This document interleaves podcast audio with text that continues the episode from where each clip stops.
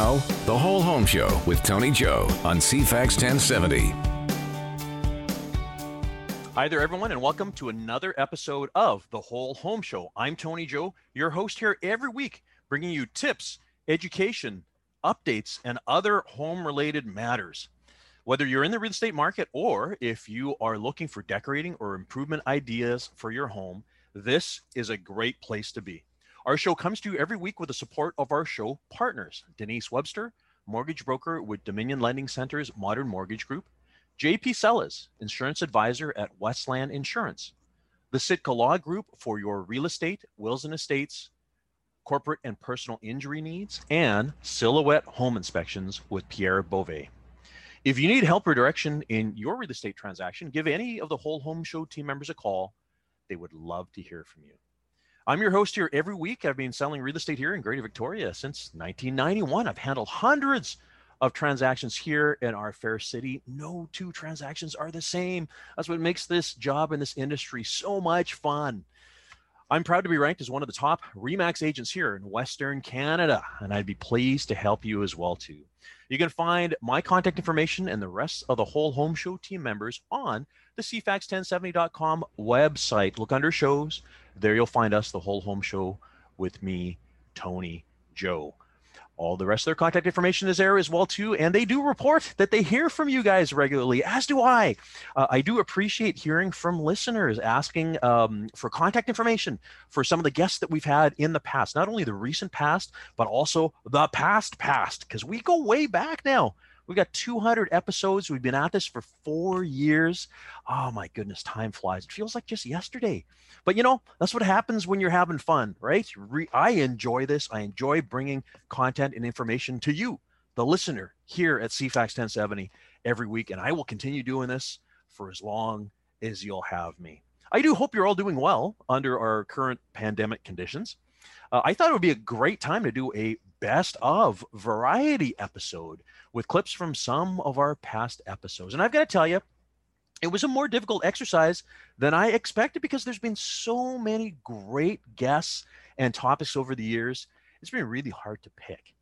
So today, you'll be hearing from a first time buyer and his experiences breaking into the Victoria marketplace, Victoria's expensive marketplace. We're also going to have a conversation about depreciation reports and buying a condo because strata documents and all those things uh, they're just you know they're they're a foreign language so who can you have to review all these things for you so we'll be talking with ryan from condo clear and also our show sponsor denise webster about uh, how you can get into the market through buying a condo and then finally we're going to be hearing about what's going on or what was going on and still is happening right now in seemingly crazy toronto with my friend Sandra Kirkland over at Royal LePage. So lots of great stuff. And as a reminder, everyone, uh, if you are a podcast listener, if you are iTunes or Google Play person, you can download all of our episodes. Oh, we have 200 episodes now over the course of the past four years with so much great information. Most of our guests are local. We have people from across the country as well too. I have been doing my best to support local businesses. That's been so important, especially in the past year during our pandemic days. I think it's really important. I'm thrilled to announce that uh, our guests get calls from you, the loyal CFAX listeners, asking for service. Um, it's a great thing. And by the way, if if you have had someone provide uh, like a tradesperson or something real estate related, uh, and you got great service, and you would like to tell the rest of Victoria about it, reach out to me. We're always looking for new guests. Uh, I mean, I'm thrilled that I get calls on a regular basis. It's the reason why I've had content for you for four years. But you know, there's always the opportunity. Uh, just have them reach out to me. I would love to meet with them, learn more about them, and help other listeners learn more about them as well too. We always have, of course, a, a listener story or question. And if you have one uh, you like to share with us, and we'd like to cover it on the air here, give us a call. The phone number uh, to, to call us at is 250-414-6540. That's 250-414-6540. Be sure to leave a message uh, with the details, uh, I'll call you back. Uh, or I'll just uh, uh, convey your story online. There's been so many fun ones over the years. Uh, again, this has just been so much fun. You know, I have to say, I, I, I guess just in a really happy mood today. Like being happy, I have to say, one of our listeners and a client of mine, um, she told me that over the years and listening to this program, she's felt very comfortable. She with me and she feels that uh, the information that we have provided and all of the contacts we've been provided have really helped her out in her um, in her process, her real estate process, very complicated process. And I love that. I love hearing these things. Uh, it is my pleasure. I love being here for all of you uh, every weekend.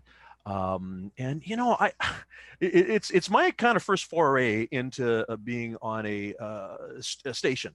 And I do find that, you know, all of the other CFAX celebrities that you all know well, that I have had the opportunity to meet, uh, it's much the same. You know, who you hear on the air is uh, who you get. And um, I think it's, I think it would be hard for someone to hide their personality when they're on the air or on TV or, or, or whatever. So um, I, I, love hearing things like that. Now I get agents all the time asking me, well, do do you do this for business? Is it all about the business?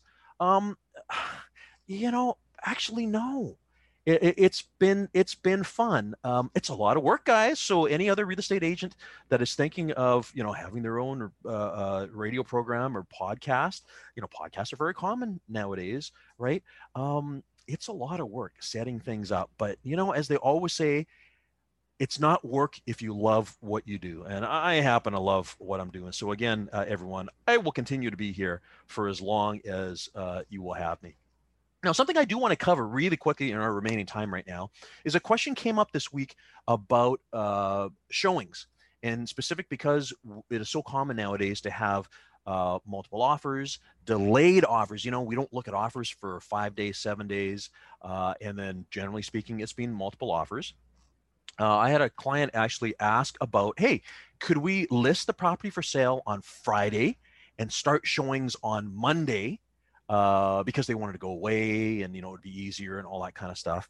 Um, something that I had to tell them that uh, consumers don't know about uh, is the fact that we have a board regulation, a real estate board regulation. Uh, and I'm not making this up because I'm going to read it to you right now. It's regulation 2.4 um, for listings, access to listings. Um, buyer's agents shall have reasonable access to any property listed within the board's lo- listing database. A buyer's agent's request to show property that is the subject of an MLS listing shall not be denied or unreasonably delayed. Failure to provide reasonable access to the property will result will result in board staff changing the status of the listing to withdrawn. Um, and it also says no member will submit a listing. This is 2.4.1. No member shall submit a listing for inclusion in the board's multiple listing database where a delay exists preventing other members from showing the listed property. So it's a regulation. When a property is listed for sale, it has to be showable immediately unless it's a tenanted property. Um, we've got regulations to follow, and that's what it's all about at the real estate board. Anyways, uh, we got to take our quick break here. When we come back, it's a best of episode talking about getting into real estate as a first time buyer here in Victoria. Back in a moment. You're listening to The Whole Home Show with Tony Joe on CFAX 1070. Thanks for coming back. You're listening to The Whole Home Show, and I'm Tony Joe.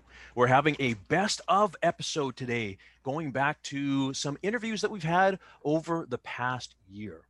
Now, back in September, I interviewed a couple of clients new to Victoria, having purchased from all the way in Ontario. But before speaking with them, I had a client and longtime friend share his experiences about being a first time buyer in this market. Join us now on that conversation. One of the biggest struggles that people have is buying their first home. We read about it in the news all the time average sale price of properties is a million dollars in Victoria. How the heck can someone enter the real estate market? There's been so much of a push of you know prices should go down. There needs to be a correction. You know, uh, even CMHC talked about uh, eight, uh, eight to 19% reduction, which by the way is not going to happen.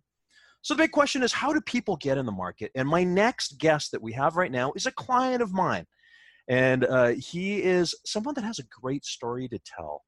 Uh, and I would like to introduce right now Tony. Tony, thanks for coming uh, on the program here.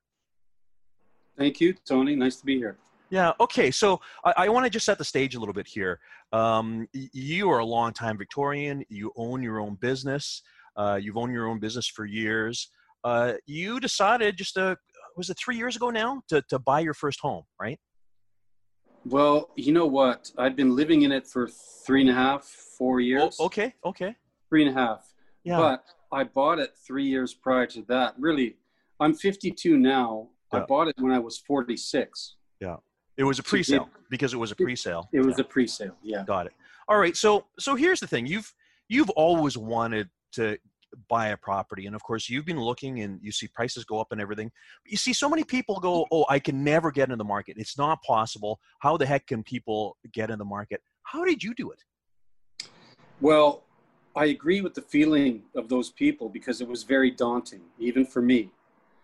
But, uh, and I was very old. I wasn't a, a kid getting his first house. Yeah. So um, I just thought I'll never get one. But um, there was something rather inexpensive on the market, and it was a good time on the market to get it. Mhm.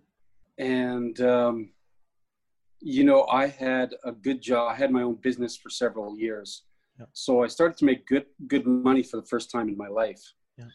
And, and, uh, and by, and by the way one, then- then- one of the go ahead. keys one of the keys is that you do everything above board so you kept you keep records when it went when it came to uh, qualifying for your mortgage you had all your documentation and everything so that was not a problem at all and you're a good saver too right I'm a good saver. I had a great credit score because I keep everything clean.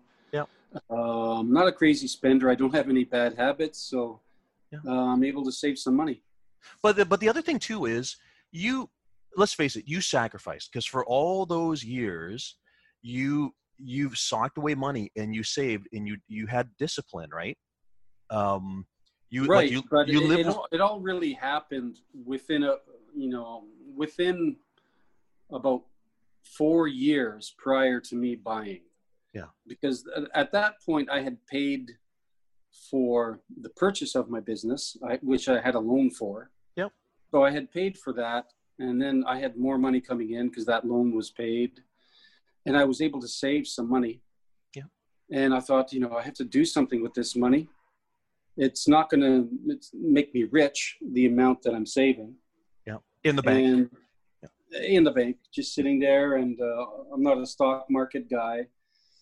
And I could see at this age that um, real estate is solid and always solid and always going up. And Victoria is the best town for real estate Yeah. because it's a government town. It's a very solid market. I always say, if things are falling apart here, then the whole world's falling apart. So for sure, for sure. yeah, it's a very solid town for real estate.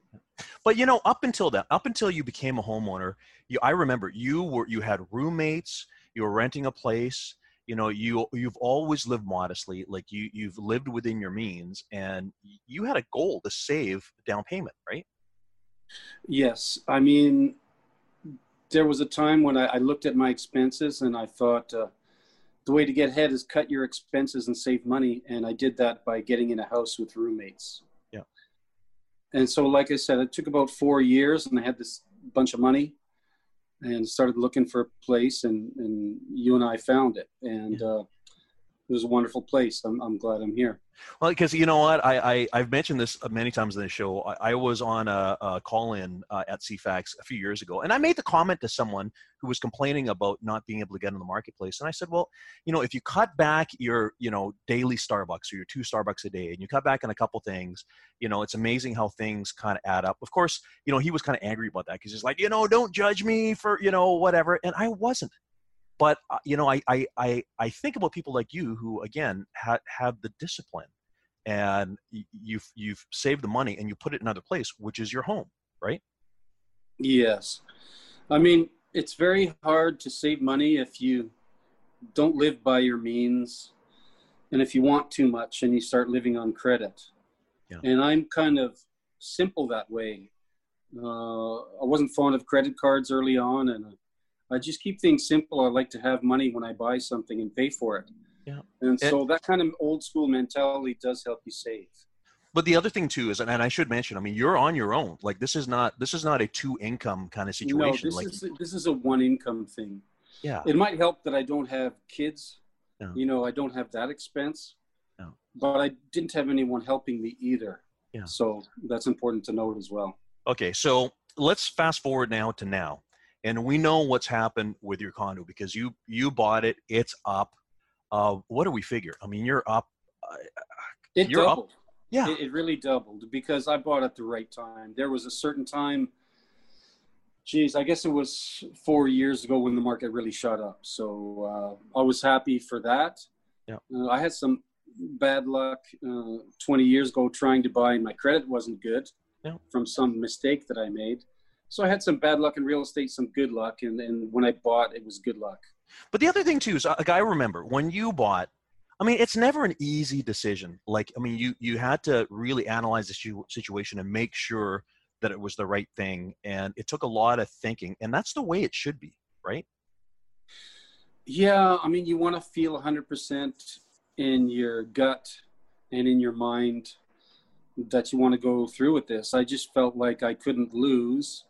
It was very one of the cheapest things on the market. Yeah. And so it would cost me about as much as rent cost me. Yeah. And uh, I- I was saving good money anyway. And I just said, let's go ahead. I got to get into the market, got to get started. Well, and here's the other thing, and I hope you don't mind me saying, but I mean, you and I often talk about your next step because now that you've built all this equity because the market drove the value up, you've got a whole bunch of other options that you can start investigating, right? I, I do have options, and that's the beauty of equity. When uh, the prices go up, you get equity, and then you you do have more options. You can buy more. Yeah. Um, there's an old saying, "Money comes to money," Yeah. and so equity is a form of money, and uh, like you say, it opens up options. Yeah. See, I, I'm so glad that you came to, to, to talk uh, to people about this because, you know, we, we probably have not only potential uh, first time buyers, but parents and grandparents that listen to our program here.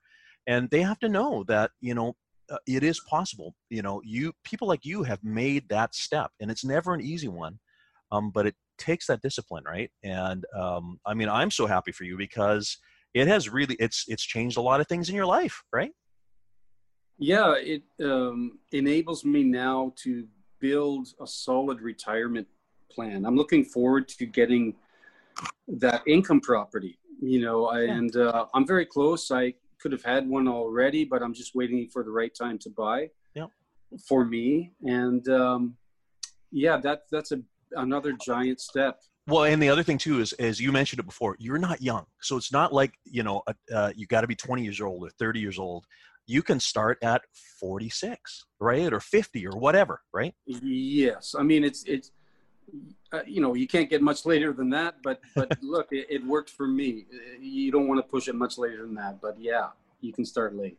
Amazing. Well, listen, I, I really appreciate this. We we like to hear from people who actually are real live, people who have bought. So uh, the bottom line that we're saying with you right now is, you can get into the real estate market. Anyone who says you can't, uh, I mean, hey, people like you, the proof is in the pudding. So Tony, thanks for joining us today. Thank you, Tony. I'm glad I can help you out. Okay. Uh, and for everyone else, need to take a quick break. We'll be back in just a moment. Now, The Whole Home Show with Tony Joe on CFAX 1070. Thanks for coming back. You're listening to the Whole Home Show, and I'm Tony Joe. Our show comes to you with the support of our show partners Denise Webster, mortgage broker with Dominion Lending Center's Modern Mortgage Group, JP Sellers, insurance advisor at Westland Insurance, the Sitka Law Group for your real estate, wills and estates, corporate and personal injury needs, and Silhouette Home Inspections with Pierre Beauvais. If you need help in your real estate transaction, or if you need some direction or assistance, give any of us at the Whole Home Show a call. We would love to hear from you. We're having a best of episode today, going back to some amazing interviews we've had over the past year. Since Victoria prices have continued to skyrocket, one of the options, and maybe even the only option for some buyers, is to enter the market by buying a condo. But there's lots to know. Back in August, we had a conversation about depreciation reports and strata documentation with Ryan Stenquist at Condo Clear and also our show partner, Denise Webster at Dominion Lending Centers. Listen in now on that conversation. Uh, speaking of which, I, I think you should touch really quickly on what a depreciation report is, just so as our listeners know. Absolutely. So depreciation report is basically a 30-year forecast of all capital cost expenditures that uh, are expected to come up for the Strata Corporation. So again, things like I mentioned, the roof, the windows are often very big things, building envelope. Uh, what they do, the author of that report is going to come in, they're going to make an inventory of all those different components. They're going to look at the age of it, the last time that they were replaced. Uh, based on industry standards and industry averages, they will come up with when those items likely need to be replaced again, an estimated cost of how much that will cost, and then they use that to format uh, different options that the Strata Corporation can look at as far as how much money they're putting into their contingency account on a on a monthly or annual basis. Okay, you know it it is amazing because you know when we're working with buyers, consumers, uh, and we we explain the depreciation uh, report uh, and the contingency reserve fund um, people are surprised to discover that we haven't always had these. Like these, this has only really been mandated by the government in the last, uh, I'm going to say what, maybe like eight years or something, right? Yeah, I think the legislation uh, was was passed in 2012 and then it came into effect in 2013. Yeah, yeah. I was right. Good, uh, good guess there. But before that, I mean, it was just you know people could do whatever they wanted. Um, and and when you think about it, it's such a big investment, not only for an individual owner, but for all of the owners collectively. Um, uh, and uh, and it is something that, like for instance, they have it in Ontario. They have something called a uh, status certificate, I believe. Mm-hmm. So it's it's a yeah. different different different language, right? Now, you also touched earlier on the fact that depreciation reports, although are required by law, they can also be voted. A strata can vote. Uh, they have to vote every year, right? Correct. Yes. So so a Strata can vote to exempt themselves. That exemption lasts for 18 months, which basically gets them to the next AGM, yeah. um, and it's a three-quarter vote uh, uh, to to waive that requirement. So that's one of the things they're talking about getting rid of the ability for stratas to to, to defer that or, or waive it completely. Now, um, now, when you when you're dealing with a buyer who's looking at buying something and there is not a depreciation report, because there are there are buildings or stratas that don't have them, and um, you can buy them. Like not having a depreciation report doesn't mean that the person can't buy the property, right? Absolutely, yeah. And there's there's there's a couple different instances where we see buildings without depreciation reports. Um, probably the least desirable one is when you see see buildings that are that are older and they just have chosen that they don't want to do a depreciation report. That kind of sends up some red flags uh, because now you don't know what you're getting into. As you as a buyer you can have a home inspector come in and do an inspection but that's still not to the same level of what a depreciation report is. So so when you when we see those buildings when i see those buildings i'm always very clear with the people that that no matter how many how much we go through these documents there's still going to be a lot of unknowns that we're not going to be able to answer for you. Um, the, the the the second time that, that we see stratas without depreciation reports is when they're new builds. Yeah. so oftentimes stratas will will waive that requirement for the first two or three years uh, and in that situation, I, I, don't think that's necessarily bad strategy. If if they're waiving the depreciation report in favor of having engineers reviews done for warranty purposes, uh, to me personally, I think that's a very valid reason to to to focus their energy on on the warranty process rather than on the depreciation report. Because so, I think it's important for people to understand that the reason why a strata uh, typically doesn't they, they opt out of a depreciation report is the cost because they are they're they're expensive. They're it's getting an engineering company in to do the work, right? Yeah, yeah. Depending depending on depending on the size of the building, the complexity of the building, you can be looking at anywhere from five to twelve thousand dollars for a depreciation report. Yeah, and and uh, the other thing that you touched on, which I think is really important, is that a, a buyer's own building inspection. So getting a building inspector, like our, our sponsor, Shoreline Building Inspection, uh, they're great, but it is not the same level of inspection. Obviously, you know that's a surface inspection versus a deep um, you know uh, uh, forensic uh, accounting of major systems and all that kind of stuff right Yeah, yeah. So it's it, it's really important to, to recognize the differences, and it's also really important to recognize that a depreciation report isn't necessarily a comment on the condition of the building itself. Uh, it, it is more focused on on the age of the building versus the average lifespan of those of those components. So so oftentimes depreciation reports will advise additional studies. So often thing, often something that comes up is a building envelope condition assessment or a BECA, as we refer to it. Uh, the depreciation part will say, uh, if especially if a building is getting to that age where it's 25, 30 years old, and you're starting to see some some building envelope issues, um, the depreciation report may say you should get a BECA done, uh, and then that's a that's a much more deeper investigation into the building envelope condition specifically. Uh, otherwise, water piping reports for, for, for older buildings. So, so the depreciation report is, is very comprehensive and it gives you a great idea uh, where the strata corporation's at, but it's not the end all be all of investigations. Well, listen, I want to bring Denise Webster uh, uh, back in here because the, so the, the question that I had of you is, uh, yeah, there are buildings that don't have depreciation reports. People can still buy properties, but you're saying uh, they just need to have extra caution to know that you know more study needs to be done. So uh, Denise, um, mm-hmm. and this is a question that that uh, uh, people have as far as financing is concerned. What what are the banks or the lenders' positions about depreciation reports? Like, what happens when one doesn't exist? It really does come across as a red flag to a lender. They're they're going to really want to dig in and find out why they haven't done a depreciation report. Um, you know, a smaller strata, uh, maybe um, owner um, run managed. Yeah. Um, they've uh, they will make so like so, self self managed as in yeah self managed yeah, yeah okay yeah. But if they don't have the depreciation report they're probably going to look for like a two year history of the minutes and the AGMs they're going to start to read through everything and just see how well run the self managed strata is. And I've had exceptions made to not having the depreciation report but as a broker to my clients, I'm also really advising them right from the get go when they do see a building without a, a depreciation depreciation report, we could definitely run into difficulties with the lender. Okay. Um, it is the eyes, the lenders, some request, and they will go through those depreciation depreciation reports. Some won't. Um, and as a reminder, the the inspector, the inspection that the buyers order, that's a buyer inspection only. The it is not privy to the lenders. They don't take a look at that. Oh. So their eyes want to be on the depreciation report. They will go through the strata minutes, the AGMs. So uh, yes, I've been able to get some exceptions if it is a well-run strata, but it is a kind of a warning to a lender to say, why is there not a depreciation report? Yeah. Wow. Okay. Good to know. Good to know. Um, Ryan, uh, something else I want to touch on too is just because there's a depreciation, I think you kind of touched on it. Just because there's a depreciation report doesn't mean the building's a good one, right?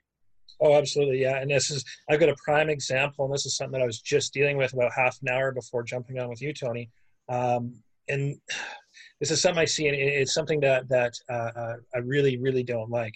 Um, there, there are some depreciation reports out there where the councils will actually direct the author to omit certain things. So the building that I was dealing with this morning was a 1977 building. The council directed the the author of the depreciation report not to include the building envelope, was $2.6 million, not to include repiping, which was a million dollars, not to include the doors and windows, which was $1.2 million. So, all, all in, uh, that building, the depreciation report uh, was about $5 million short of what they actually should have had in their projections. Oh, my goodness. And this isn't, I don't want to say this is common, but it's common enough that I'm probably seeing it. This is this is a this is a very egregious case of this. Typically, it's not this bad, but mm-hmm. this is something I'm seeing probably out of one out of every 20 to 30 reviews that I'm doing. I'm seeing some some evidence of them doing this. Okay. Well, you know what? I mean, that uh, as we close up here, that is a, a classic example why somebody needs to have somebody like you at CondoClear review stuff. It's an extra set of eyes. Um, uh, first of all, I know that you guys always appreciate when you get time to do this because I know that sometimes realtors and buyers will go, "Oh my goodness, I need you guys to review this. I, I got to remove conditions tomorrow." I, am sure you guys like to have extra extra lead time, right? Absolutely, yes, yeah, yeah. Four to five business days is always our goal. Uh, not saying we can't do it quicker, but it, it really depends on on our volume and how busy we are at any given time. All right. Well, listen, thanks for joining us, uh, Ryan, and of course, Denise, as always. Uh, Ryan, uh, again, if people need to reach you, best way to do that? Uh, condoclear.ca is our website. Uh, info at condoclear.ca is our is our main email address, and uh, um, our Facebook group, CondoClear Services Inc. on Facebook is full of a lot of great information about stratas.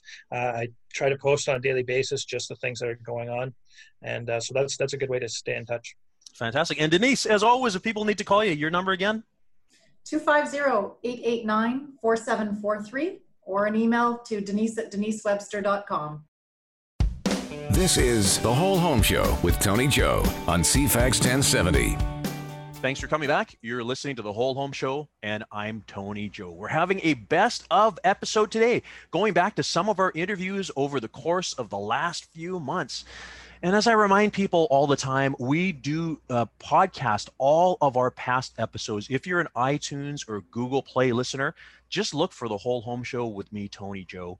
We now have 200 episodes over the course of the past four years with amazing guests, great content, so many things um, that are not only locally focused, because of course, most of our businesses that we uh, include here on our show are local businesses all about supporting local businesses and trades and supporting uh, the, the especially right now during the pandemic it's so important for us to support each other out there uh, i also have guests from across the country too especially from my real estate community. But uh, if there's anything that you need to know about in your real estate phase right now, whether you're buying or selling or just thinking about things to do around the house, check out our podcast because you're probably going to find something that I recorded, I don't know, maybe six months ago, maybe two years ago, maybe three years ago. Uh, like I said, 200 episodes. They're all itemized with all the details there.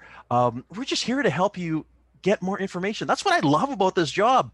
You know, it's not a job for me. I come here and I uh, get to support other local businesses, um, the real estate community, uh, the market as a whole. Uh, I love this job. And thank you, by the way, again, for being regular listeners here to our program. It means a lot to me. I get so much great feedback from so many of you on a weekly basis.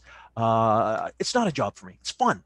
I enjoy this, and I'll do this for as long as you guys will listen. But again, we're having a best of episode today, and we're going to finish up uh, today's episode with a chat with my friend Sandra Kirkland. She's at Royal LePage in Toronto.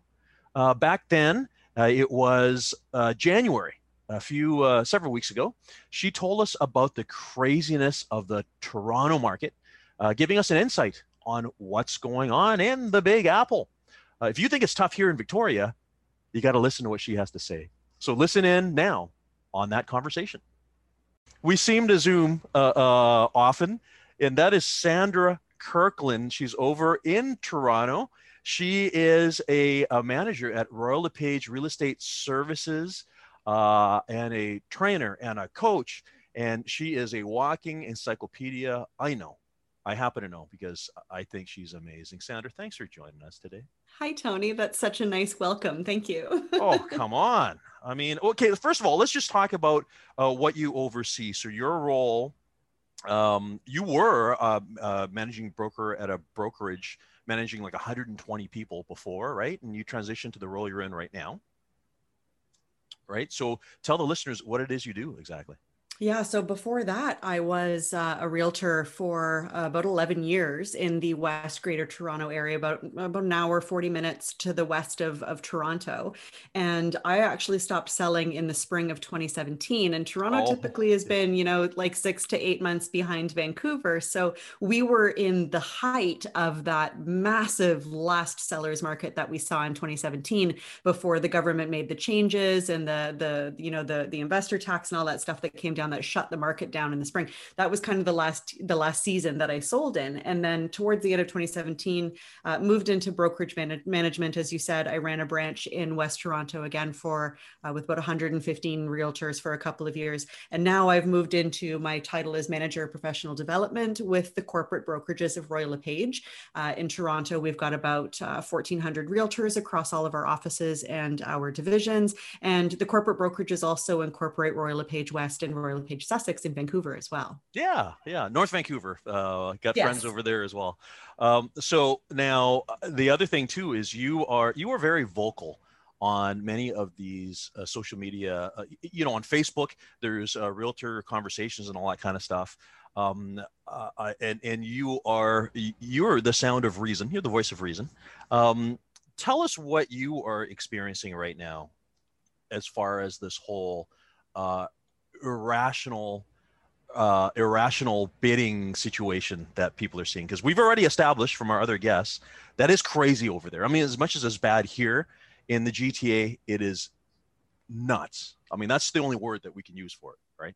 I think that if we could go back to the sellers market of 2017, I think we would. And I think a lot of a lot of people took it for granted how easy that market was in comparison to today. yeah, yeah, no kidding, no kidding, right? So I mean, it's it's insanity here. I mean, you know, typically when you look at the stats the stats are always a little bit skewed on either side because of course we've got um, almost everybody is holding an offer date anywhere between five and you know 10 days post the listing hitting mls um, so with that being said i think that our our actual days on market average isn't the 16 that the stats are sort of saying. It would actually be closer to one or two. If we weren't holding off offers yeah. houses would be selling that day. I mean my parents are in the market right now. And yesterday they looked at uh, in the Oakville, in the city of Oakville, they looked at a, a, an end unit townhouse that was two bedrooms uh, for 1.2 or so, 1.3 million dollars, and it had gone up on the market at two o'clock in the afternoon, or one or two o'clock in the afternoon, and by eight o'clock it had had an offer. Mm-hmm. And so now they've decided that they're going to withhold all offers and do presentation on Monday so they can get the weekend through. There probably, you know, is not an opportunity to book a showing on that, even with 15 minute showings, uh, because of course, due to the pandemic, we're not overlapping showings. So 15 minute maximum for showings. And it's just, they'll probably have half a dozen offers on Monday at $1.3 million. It's just insanity. We can't keep up. Yeah. Oh, oh, so no, you said 1.1 million, right? Well, 1.2, 1.3. Yeah. yeah. And oh. they'll probably get half a dozen offers. Oh my goodness. Okay. So, so one thing that you just brought up is the 15 minute showing windows. Now here in Victoria, uh, we're at 30 minute windows. So and, and, that's lots of time. Oh, imagine that. And, and, just for the listeners to understand, uh, you know, in a normal marketplace, when it's not pandemic time, you would have, we'd have like 10 parties in the house at a same time right? Um, of course, now we've got social distancing, we have uh, sanitizing, we've got all this kind of stuff. So we we are limited to only having one party in the house at a time. Um, 30 minutes is hard enough as it is. I mean, I just had one two weeks ago where um, I had 50.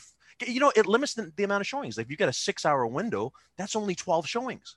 Mm-hmm right? So um, to have 15 minutes, that's a bit of a that's a bit of a nightmare for realtors because scheduling, uh, especially if you need to get around in Oakville, like that's that's nuts, right? Yeah. So now it's become commonplace where sellers are basically moving out of their home because, of course, with homeschooling happening and everybody working from home as well, sellers have actually decided that they're going to take a week and they're going to move into a hotel like Homewood Suites, where they've got the you know the kitchenettes uh, in the units, and, and just to be able to get as many buyers as possible through. And inevitably speaking, what's happening more often than not is all all of the prospective buyers that would be interested in that property don't even have an opportunity to see it within the week that it's on the market, let alone be able to compete against the 70 some odd offers that some listings are seeing in the greater Toronto area.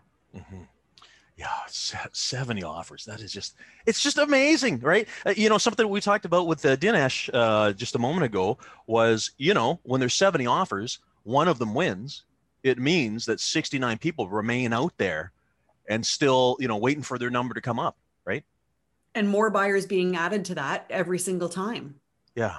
And, and yeah. so the price range that we're seeing multiple offers happening in is, of course, you know, the less expensive, um, lower priced freehold that you could possibly get within the Greater Toronto area, or just you, that you can't snap them up fast enough because everybody's trying to get into the market before the prices continue to rise.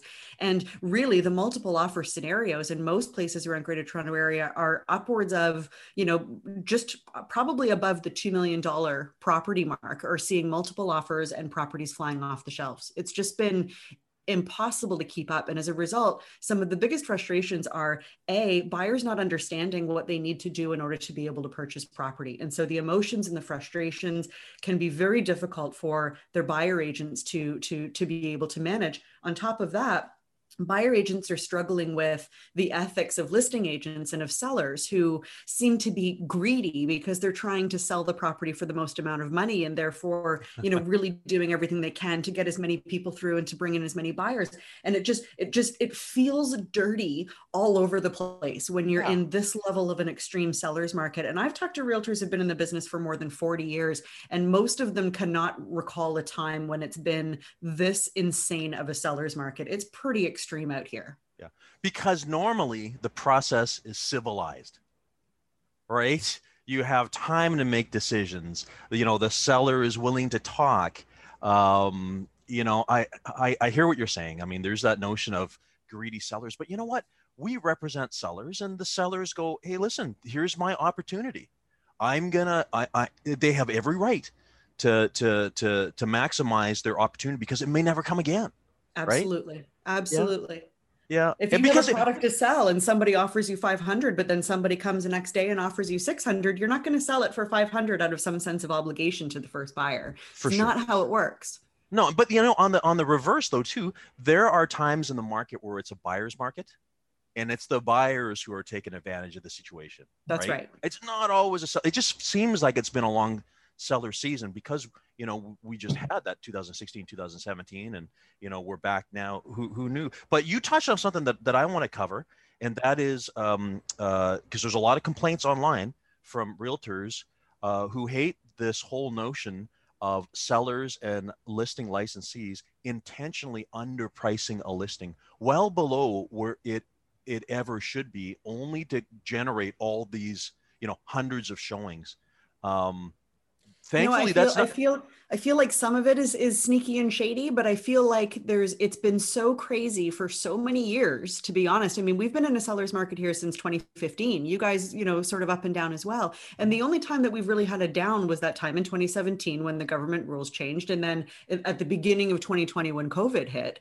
But apart from that, I think it's really difficult as a result of being in the seller's market for so long that you know we don't really know how to price property. So while some of it may be intentionally lowballing those those ones are obvious. They're usually three hundred thousand dollars, whatever the most recent comparables are over the over the Makes previous no couple of weeks or months. Yeah. But many of them are just like, I don't want to be greedy. I don't want to overinflate and risk that it's going to sit in a seller's market. I want to price it reasonable but low, just to make sure that we're getting that hype. And I think they're trying to do it earnestly, uh-huh. but it the perception is that it's just it's it's so off the wall because none of us really know what property is valued at right now. It's changing by the day. It's insane. Yeah, yeah. Well, Sandra, thank you so much for coming on. Hey, listen, if people are curious and would like to talk with you, what's the best way for them to reach you? S. Kirkland at royallepage.ca. I'm also on all of the social social media channels, easy to Google. You can find me anywhere. Yeah. Ah, thanks. Thanks for joining us and uh, giving us your insight. And again, I just wanted to let our listeners know that as mu- as much as things here are tough, uh, they are tougher in other places. And hopefully, at some point in time, we can talk again when the, the market is more balanced again, right? Thanks a million, Tony. Great. Well, and to the rest of our listeners, we'll be here for you this time next week.